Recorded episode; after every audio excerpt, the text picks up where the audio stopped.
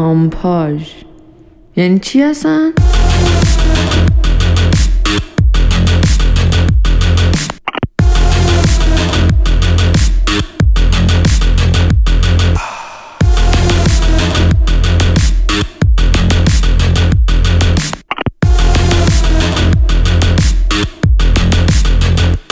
سلام اینجا آمپاژ اپیزود دوم اسمش مرگ آرزوهاست و اصلا این لحنی که من انتخاب کردم مناسب کانسپت برنامه نخواهد بود. سلام قاعدتا منم کامرانم و شاهینم به قدر کافی توضیح داد.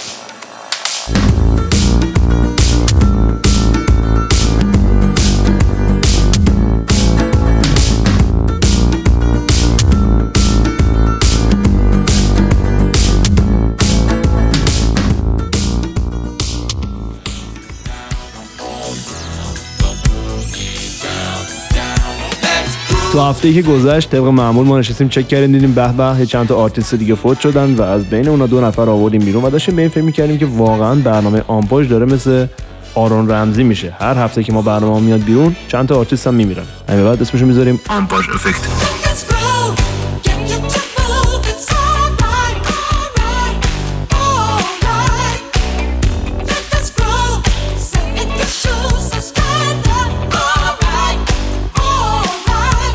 یکی از کسایی که تو هفته پیش فوت شد کانوی سوج بود.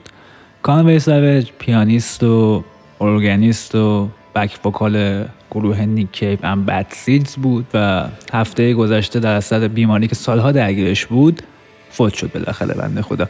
و من شخصا ناراحت شدم چون خیلی دوستش داشتم. کانوی بغیر از اینکه پیانیست گروه نیک کیف بود پروژه شخصی هم خودش داشت که فکر کنم دو تا یا سه تا آلبوم داده بود. تا به حال. که یکی از کاراشو بشنویم.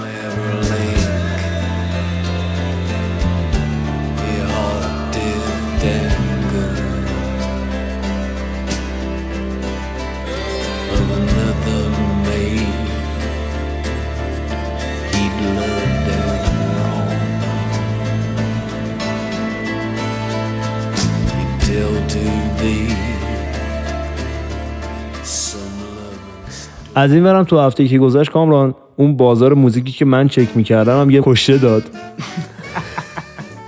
و مک میلر یه رپری که من خودم واقعا تا حالا نشیده بودم نشستم چند تا دانلود کردم گفتم اوه برای برنامه قرار حرف بزنیم راجع بهش چیزایی بدونم. فوت شد و اووردوز کرد.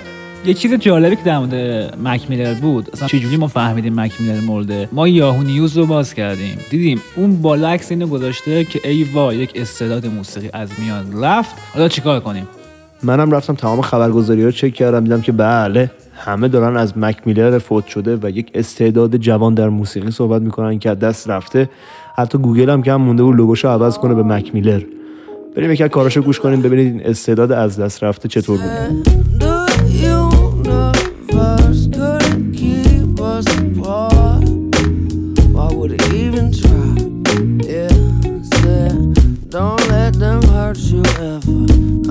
You far too smart. Before things come together, they have to fall apart. نکته که این وسط ذهن من رو به خودش مشغول کرد این بودش که مک میلر با کلی آرزو و خواسته رفت زیر خاک و شاید این غمگین ترین بخش ماجرا بود اینکه آرزوهاش دفن شدن با خودش اینکه دیگه کسی نیست که اون آرزوها رو پیگیری کنه چون اون آرزوها مختص شخص مک میلر بوده نحوه اجراشون نحوه بیانشون و نحوه پیاده سازیشون این قضیه مک میلر ما رو به فکر فرو بود گفتیم که خب ببینیم اصلا آرزو و آمال ماها چیه؟ دولوبریامون رفقامون اطرافیانمون. بس گفتیم زنگ رفقامون بزنیم. ببینیم آرزوهاشون در حال حاضر چیه.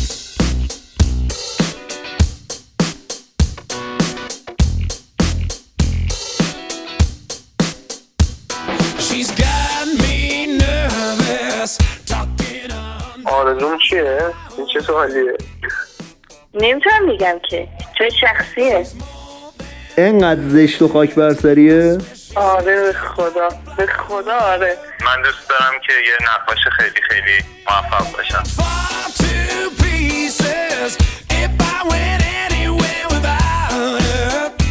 آرزو اینه که خواننده بشم سربازی معاف شم What's wrong with right? آرزو اینه که یک شاعر بزرگ بشم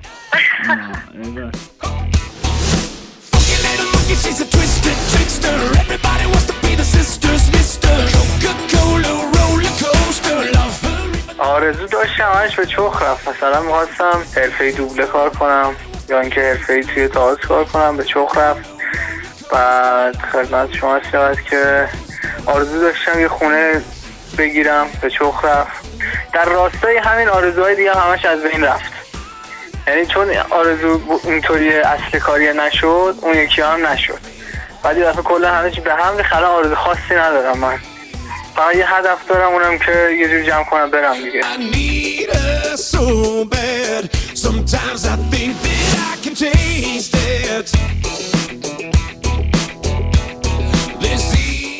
آرزوم اینه که یه نفر بیاد ایران یا اینکه من برم پیش اون. جدی داری می‌پرسی؟ آره. آرزو چند تا آرزو دارم. یکیش اینه که تو راه خوب بمیرم. بعد بزرگترین آرزو هم شناخت واقعیت. نمی‌دونم واقعا.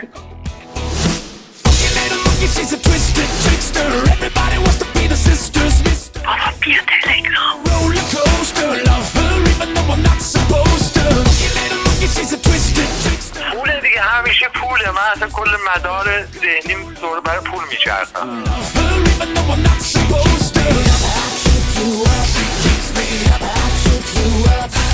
یک مجله موسیقی بین المللی در ایران داشته باشم.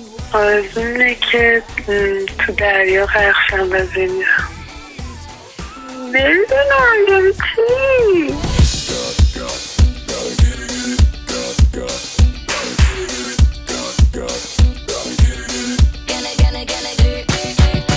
در حال حاضر این که بتونم بیوتی بلاگری رو شروع کنم.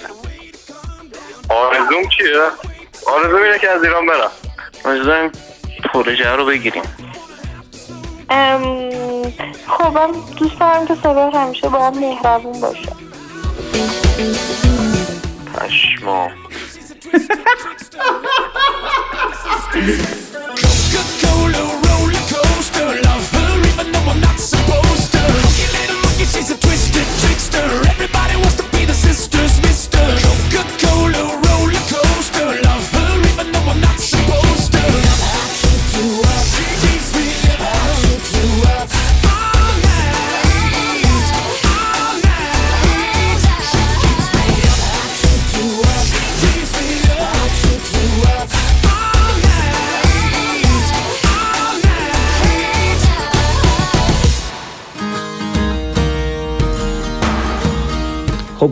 ما الان صحبت های بچه ها رو شنیدیم و نکته جالب اینه که همه آرزویی دارن. و من سوالم از تو اینه به عنوان یک آرتیست نه به عنوان شخص حقیقی نه به عنوان کامران به عنوان یکی از اعضای گروه آمپاژ تو چه آرزویی داری؟ اصلا آرزویی داری توی حیطه موسیقی؟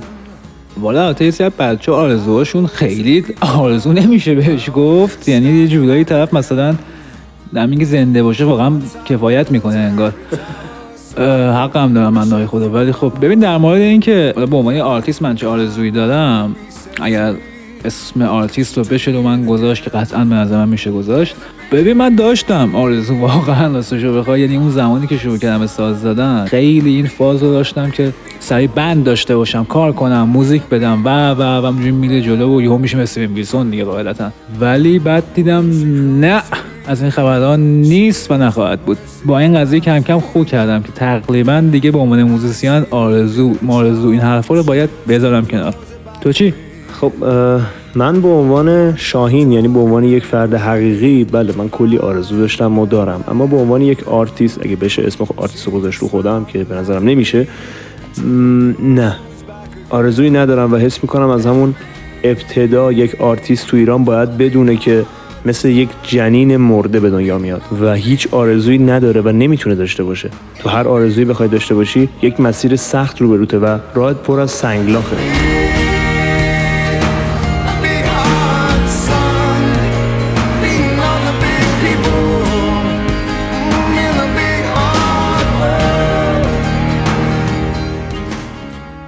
خوشحال میشم این وسط ما نظر بقیه آرتیستا هم بدونیم که آیا واقعا تو موسیقی همیشه باید بدون آرزو و بدون هدف و دلسرد بود یا نه؟ میشه کار کرد. پیشنهادی که من به شاهین دادم این بود که به یکی از رفقای من زنگ بزنیم به اسم امین امین سامتی. حالا اینکه امین سامتی کیه؟ امین سامتی اول و آخر از هر چیز استاد من بود. گیتار من از امین یاد گرفتم و تا اونجایی که به من مربوطه امین برای من به شدت شخصیت تاثیرگذاری بوده و هست. امین یه گروهی داشت به اسم آرتیا و پروژه شخصی خودش هم داشت. منم یه زنگ به امین زدم و ازش پرسیدم که اوضاع به طور کل از چه قراره.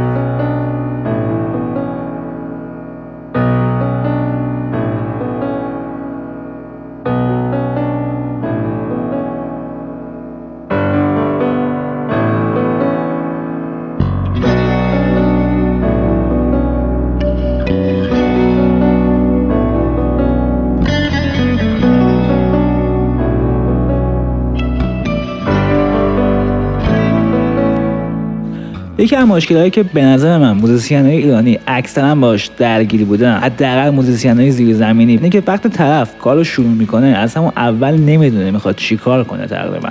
این طرف نمی‌دونه که با چه فرایندی مواجهه می‌خواد به چه سمتی بره و اصلا چه سبکی می‌خواد کار کنه چه مدلی می‌خواد کار کنه و به چه سمتی داره پیش میره. از امین پرسیدم که به نظرش ریشه این قضیه کجاست؟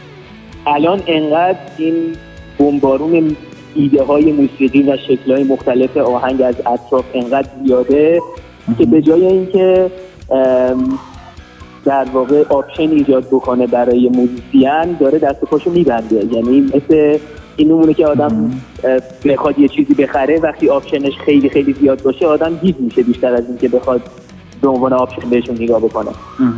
وقتی که خیلی انواع موسیقی زیاد میشه اینجوری میشه که موزیسین در واقع نمی‌دونه که آیا اصلا واقعا من این نوع موسیقی که می‌خوام کار بکنم اون چیزیه که واقعا مد نظرمه یا من مثلا بیشتر می‌خوام این سبکی کار کنم یا بیشتر می‌دونی از حس. اصلی خودش که به عنوان موزیسین فاصله می‌گیره و خیلی منطقی به قضیه نگاه می‌کنه و این چیزی که تو هنر خیلی جواب نمیده اساسا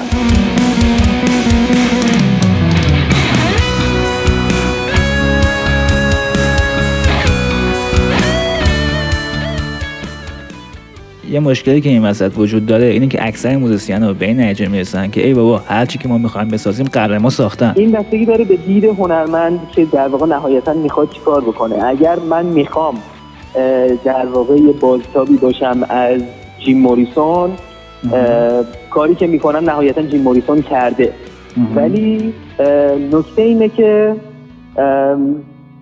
معمولا گروه های بزرگ و خب موزیسین های بزرگ همه هنرمندای بزرگ خودشونو یه بازتاب از یه movement اصلی در نظر نمی‌گیرن. خودشونو یه یه تغییر از اون movement اصلی در نظر می‌گیرن. یعنی یه عامل تغییر دهنده اون تو خودشون وجود داره و بعد توی اون در واقع خروجی نهاییشون تاثیر می‌ذاره. مثالش به مثال معروفش بلوز دهه ده و بیست آمریکاه که بعدا تو دهه 60 و 70 انگلیس مثلا یه شکل جدیدی پیدا می‌کنه. قاعدتا یکی مثل مثلا اریک کلپتون بر نگشته بگه که بی‌بی کینگ همه کارا رو کرده. من دیگه نکنم این کارا رو. یه دید جدیدی یه twist جدیدی توی کارش ایجاد کرده و در واقع یه دوره خیلی طلایی از موسیقی ایجاد کرده. موزیسین ایرانی همواره توی یه یه در واقع شوکی از لذت از موسیقی غربه یعنی ما موزیسین های ایرانی به خصوص موزیسین زیرزمینی اه، انقدر توی این فاز هستیم که این موزیسین چقدر کار خفنی کرده اون یکی موزیسین چقدر کار خفنی کرده که اصلا به این فکر نمی کنیم که ما خودمون بشینیم یه کار خفنی بخوایم بکنیم. منظورم فکر نمی کنیم این نیستش که یعنی تنبلی می‌کنیم. منظورم اینه که انقدر تو شوک این موسیقی غرب موندیم هنوز که هر چقدر می‌خوایم بیایم بشینیم که شروع کنیم یه کار جدید بکنیم دوباره یه آلبوم دیگه از یه آدم دیگه میاد که دوباره ما رو تحت شوک قرار میده. خب حالا این دید جدید از کجا میاد؟ به نظر من اصلا هنر اینجوری در واقع تکامل پیدا می‌کنه همه هنرها که اون چیزی که وجود داره و باب میل منه که عمدتا یه دونه چیز نیست. همه رو بگیرم با همدیگه مخلوط کنم و نهایتا از یه فیلتر ذهنی من که میزان منطقش هم خیلی خیلی کمه بیشتر میزان حسش زیاده رو در واقع همه اینا رو از توی اون رد کنم و یه خروجی در واقع ازش درست بکنم. همین که آدم انواع مختلف موسیقی رو میشنوه و شروع می‌کنه کار کردن موسیقی و شروع می‌کنه ساز زدن و در واقع منطقش رو یواش یواش شروع می‌کنه خاموش کردن پشت ساز این باعث میشه که همه با همدیگه ترکیب بشن. مورد اصابت هنر قرار گرفتن از هر جهت.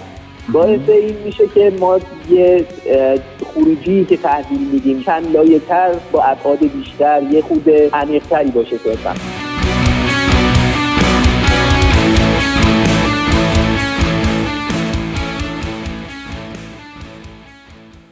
مهمون دیگه ای که می‌خوایم توی این برنامه باهاش صحبت کنیم رفیق بنده آقای پویان توکلیان هستن. ایشون از 16 سالگی شروع کرده گیتار بیس زدن و تو گروه های ماهان و آرمانکی زده. بعدش سویچ می‌کنه از راک و متال به سمت موسیقی مقامی و موسیقی سنتی. دف می‌گیره دستش بعدش تنبور می‌گیره دستش و به شخصه دیدم که هر ساز کوبه ای که دستش باشه رو به بهترین شکل مینوازه. من با پویان سر پروژه کرشما آشنا شدم و الانم با هم دیگه پروژه تلفیق موسیقی الکترونیک و موسیقی مقامی رو داریم پیش می‌بریم. من به عنوان سوال اول می‌خوام ازت بپرسم که بزرگترین سرخوردگی که توی موسیقی داشتی چی بوده؟ یعنی اصلا داشتی تا الان؟ داشتم که آره داشتم زیاد. ببین من اون time ی که موسیقی راک کار می‌کردم حالا راک یه مقدار متال هیچ کاری نمی‌تونستم بکنم. خودم ارائه بکنم. اون time کلا برای عوام و برای مملکت اصلا موسیقی راک یا موسیقی متال اصلا تعریف نشده بود. یا یه تعریف گنگ عجیب غریبی داشت. 16 سالگی اولین سازم خریدم. پنجاه هزار تومن یه گیتار bass خریدم. فکر می‌کنم یه time تراکت پخش می‌کردم برای اینکه فقط بتونم سازو بخرم. time زیادی که bass کار کردم و استاد داشتم و سبکتکی می‌کردیم یواش یواش شروع کردم به اینکه دو تا گیتاریست پیدا کنم با هم دیگه بشینیم یه دنگ و دینگی بکنیم. بعد این رفته رفته تبدیل شد به آهنگ ضبط شد. ولی همش توی چارچوب دربسته یه اتاقی که حالا اون موقع اصلا اسمش استودیو هم نمی‌شد گذاشت شما می‌رفتی وقتی می‌گفتی موسیقی رایت موسیقی متال یا میخندیدن بهت یا اینکه سریع کار می‌کردن که بری بیرون. چون میترسیدن که همون همون روز بیان استودیو همه جمع کنن ببرن ما کارامون تو اکباتون یه انباری بود برای آقای یحیی الخنسا اون موقع درامر گروه 127 بود و در حال حاضر داره با محسن نامجو کار می‌کنه. خب آدم وقتی یک کاری رو ضبط می‌کنه به یه امید این کار انجام میده. چون ضبط می‌کنه که بذاری برای چند نفر گوش بده. ما اون موقع جایی نداشتیم برای سایت موسیقی بود ولی اگر مجوز داشتن که اصلا اجازه پخش موسیقی راک و متال داشتن نداشتن اگر مجوز نداشتن خب قیمت بالا می‌خواستن از ما برای یه دونه ترک بزنن پخش. ما تمرین کردیم که بریم تو سالن آمفی‌تئاتر پارک لاله با گروه آراموس اجرا کنیم. اون روز هنوز چیزی خوب پیش رفت. اجرای زنده بود. ما رفتیم اجرا کردیم. قطعه اول قطعه دوم دیدم که تیم ساز من رو یکی کشید به کلی پشو برای زیر من کشتم پایینه. یکی از بچه ها سازش از نزدیک بود ما رو ببرن بازداشت کنن. یعنی و خیلی داستانه این شکل. اینا وقتی که اتفاق میافتاد ما اصلا دیگه نمی‌دونیم ما چیکار کنیم. جایی نبود که قطعات ضبط شدهمون رو جایی نبود که بخوایم اجرای زنده بذاریم. هیچی نبود. خودمون بودیم. خودمون یا تو استودیو یا توی خونه یا توی مهمونی چیزی برای خودمون بذاریم. تا حالا شده این سرخوردگی ها تو رو زمین بزنه؟ آره. یعنی؟ بیخیال شدی کلا؟ تا یه حدودی آره. الان که داری موزیک کار می‌کنی تو. الان آره نه بیخیال شدم یه برهه مثلا شاید یه ماهه. یا مثلا انقدر ناراحت بودم. می‌تونم بگم چی باعث شد که اصلا یه هویت آره راحت باش. این اتفاقی که بر من افتاد مال تایمیه که دیگه من اصلا موسیقی راک مثل موسیقی غربی کار نمی‌کردم. مثلا کاملا موسیقی سنتی و مقامی ایرانی داشتم کار می‌کردم. چهار پنج سال بعد از شروع کار جدی. من یه آلبوم ضبط کردم. یه چیزی حدودش پنج میلیون تومن اون موقع خود خود در جیبم دادم. آلبومم بردم شرکت آقای باربر گوش کرد. دو روز بعد زنگ زد. رفتم شرکت. و گفتش که این کارتون خیلی عالی بود خیلی جذاب بود خیلی به دل من نشست. بعد از من پرسید که گفت اگر این آلبومم برات اه، نشر کنم و بدم بیرون پک بشه و بدم بیرون به نظر تو چند تا آدم میان سی دی پویان توکلیان رو بخرم این اینی که شنیدم واقعا موندم. خب اگه طرف درست می‌گفت چون من اسم آشنایی نبودم من مردم okay من این همه جون و دلم گذاشتم برای این آلبوم. هزینه مالیش به کنار. میام اون شرکت از من کلی تعریف تمجید می‌کنه. بعد یهو میگه که okay این برای من برگردان مالی نداره من نمی‌تونم آثارتو پخش کنم. خب این این بزرگترین و وحشتناکترین اتفاقی بود که توی زندگی هنری من افتاد. خب من الان سوالم اینه هنرمند الان چیکار می‌تونه بکنه؟ بی خیال آرزوهاش بشه یا چی؟ نه بیخیال نباید بشه من من هنوز بیخیال نشدم. الان کار می‌کنم ارائه میدم کارمو. شده جیب هزینه می‌کنم. میرم استودیو کارمو ضبط می‌کنم. ولی مجانی می‌ذارم تو سایت ویتونز چرا وقتی سود نداره باز هم تو این هزینه رو می‌کنی؟ من دوست دارم یه ملودی خاص یه موزیکی توی سر منه. اینو ضبط کنم پخش کنم. چهار نفر دیگه هم که گوش میدن این حسا رو تجربه کنم این حس یعنی لذت بردن از چیزی که داری میشنوی. و این این من ارضا می‌کنه. در من اینه که به هر شکلی شده کارم رو ارائه حتی رایگان حتی مجانی.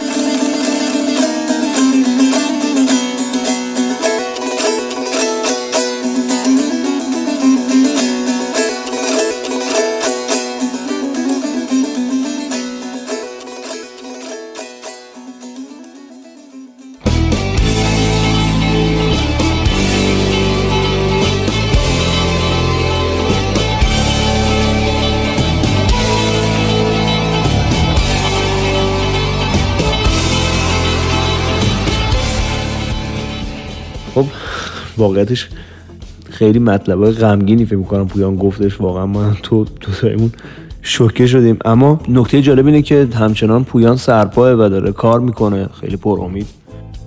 و واقعا به قول خودش با عشق و این دیدگاه پویان من خیلی دوست داشتم که می‌گفت عشق داشته باشیم. امین از نکته جالبی رو مطرح می‌کنه. و اون اینه که درسته به عنوان musician به عنوان کسی که آرتیست تو همیشه یک سری مشکلات جلوی هست. ولی یه بخش از این قضیه مشکلاتی که خب برمیگرده به خود آرتیست برمیگرده به خود musician.